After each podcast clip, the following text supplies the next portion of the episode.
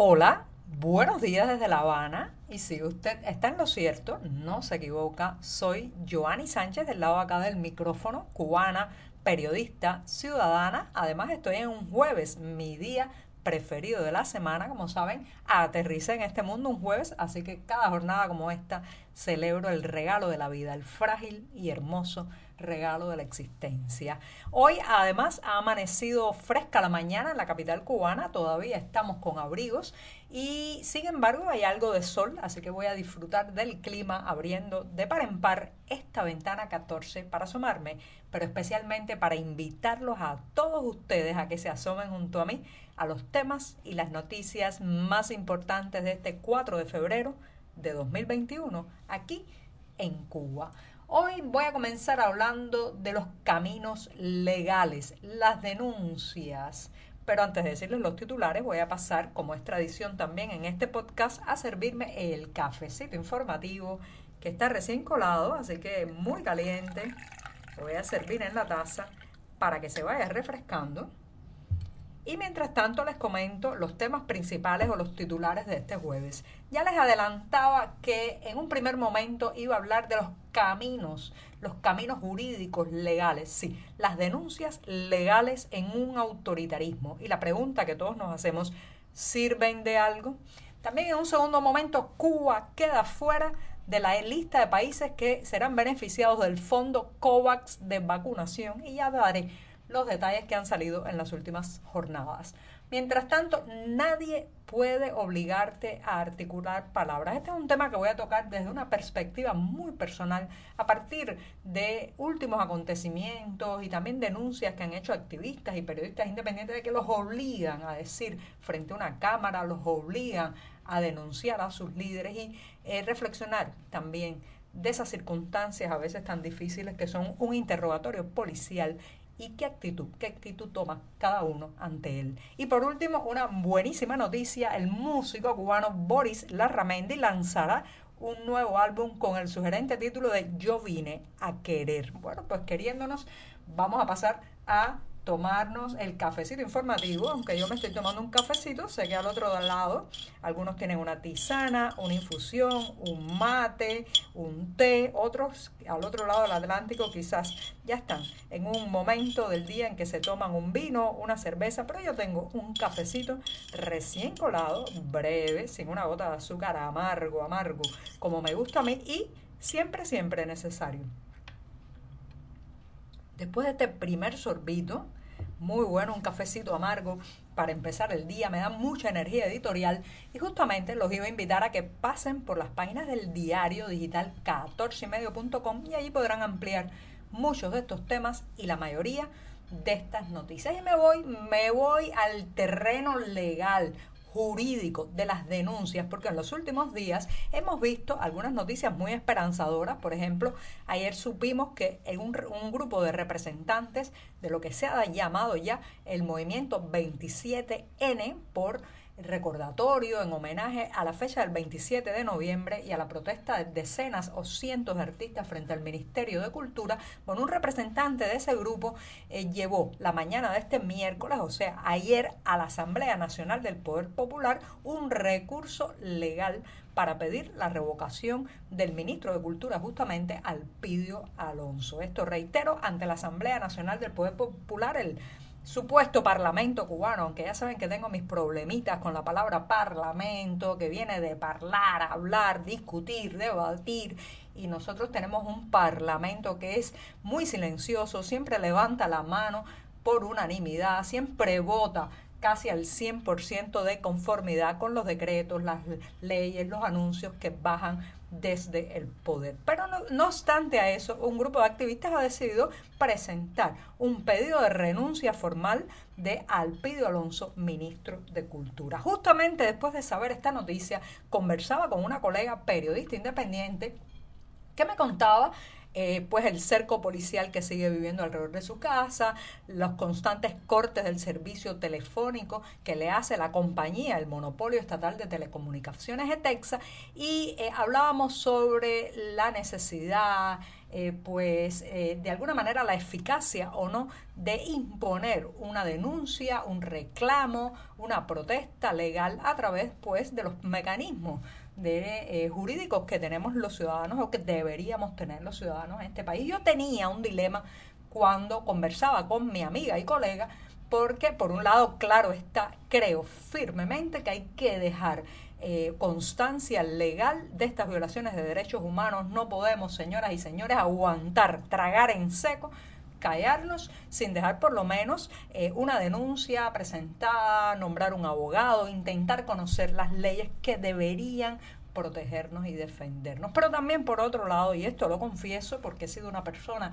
que ha seguido muchas veces ese camino de la denuncia jurídica y legal, es una ruta muy desgastante. Hay que tener mucha paciencia,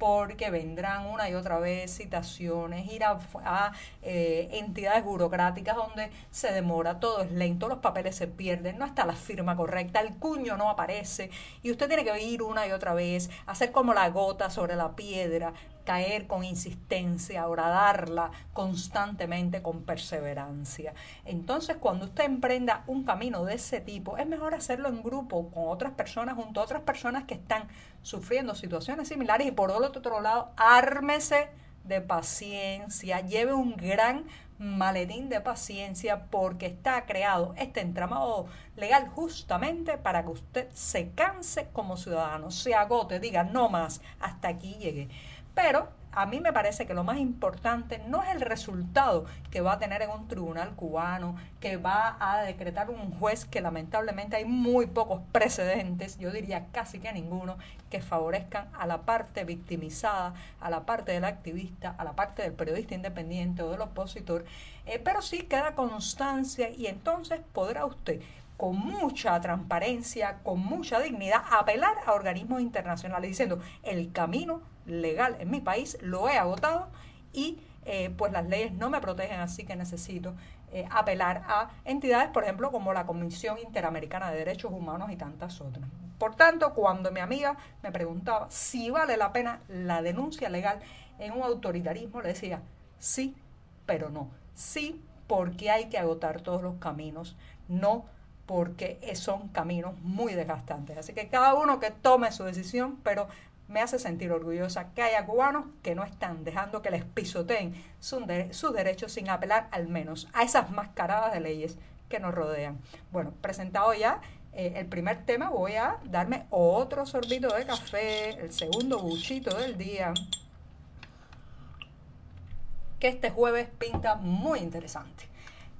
La segunda cuestión, que ya les adelantaba también los eh, titulares, tiene que ver con la vacuna. Llevamos meses, más de un año soñando con que aparezca la solución, el antídoto, la vacuna a esta pandemia. Yo creo que millones y millones de personas en el planeta tenemos puestas las esperanzas en el inicio de la inmunización a través de estos productos que como saben pues en los últimos en las últimas semanas en los últimos meses hemos seguido eh, sus historias de puesta en práctica de pruebas eh, los nombres incluso de las más famosas vacunas que ya eh, se conocen a nivel internacional bueno pues esto en los últimos días se ha sabido que Cuba no estará incluida en la lista de países de América Latina que recibirán vacunas contra el COVID-19 a través del llamado Fondo de Acceso Global para Vacunas. Esto es una entidad que se creó justamente para lograr una distribución más equitativa eh, de las vacunas contra el COVID-19,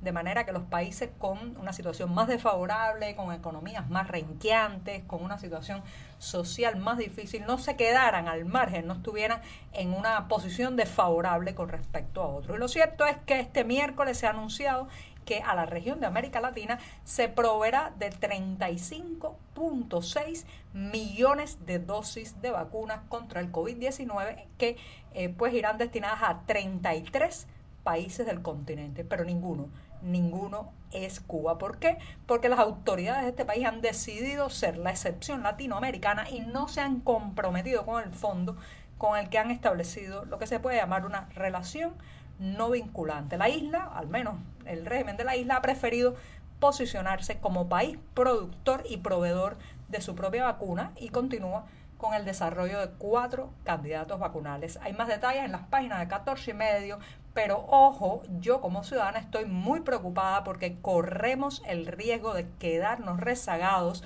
porque recuerden que el más adelantado de los ensayos de la vacuna cubana, la llamada Soberana 2, hay varias, pero esta es la más adelantada, aún no ha iniciado siquiera la fase 3, mientras que los millones de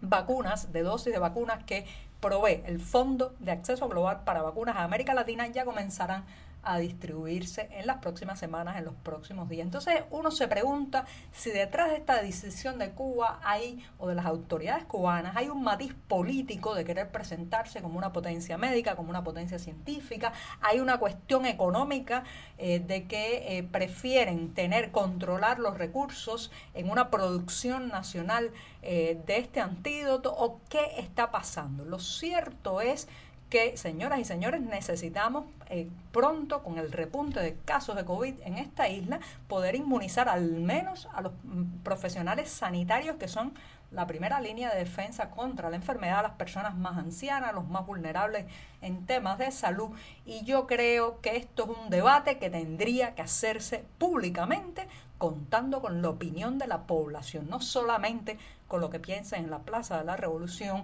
con las pancartas políticas, con la imagen de supuesta potencia médica que se quiere dar, sino pensando en la gente y escuchando a la gente. Lo cierto es, reitero, que hay 35.6 millones de dosis a 33 países que serán repartidas en breve y parece ser que ninguno de ellas llegará a esta isla. Bueno, me voy rápidamente con un tema que me gustaría ampliar mucho, pero no me da tiempo. He escuchado en los últimos días eh, varias denuncias de opositores a los que presionan para que denuncien un video a los líderes de las organizaciones en los que, en a los que militan, también periodistas independientes que han sido grabados de manera eh, pues ilegal durante un interrogatorio y transmitidas esas imágenes en la televisión nacional y bueno, pues claro, está, esto es una violación de los derechos del detenido, una violación de los derechos humanos de cualquier ciudadano, pero ojo, quiero decirle que a, nadie lo puede obligar a usted a articular palabras. Lo pueden obligar a callarse, a mordazarle, taparle la boca, pero decir, pronunciar,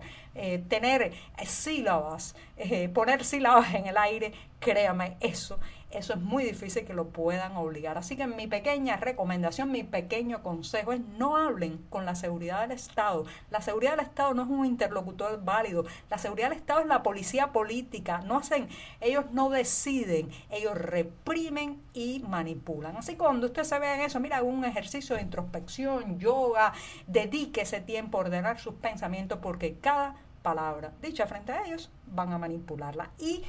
ya fuera de la manipulación, fuera de todos estos temas escabrosos, voy cerrando con una noticia muy bonita y es que el músico Boris Larramendi, quien, quien no lo recuerda como miembro fundador de ese conjunto Habana Abierta con el que tantos bailamos en nuestra adolescencia y nuestra juventud. Bueno, Boris Larramendi va a lanzar el próximo 5 de marzo su nuevo álbum, esta vez será en solidario, con el título de Yo vine a querer. Va a tener de todo un poco, guajira, rumba, changüí, timba, bolero, sonidos eléctricos, rock, funk, jazz y pop. Ya ustedes saben, podremos volver a escuchar a Boris Larramendi en un nuevo disco el próximo 5 de marzo. Con esto, con esto sí, me despido esta mañana que será el último día de la semana con este cafecito.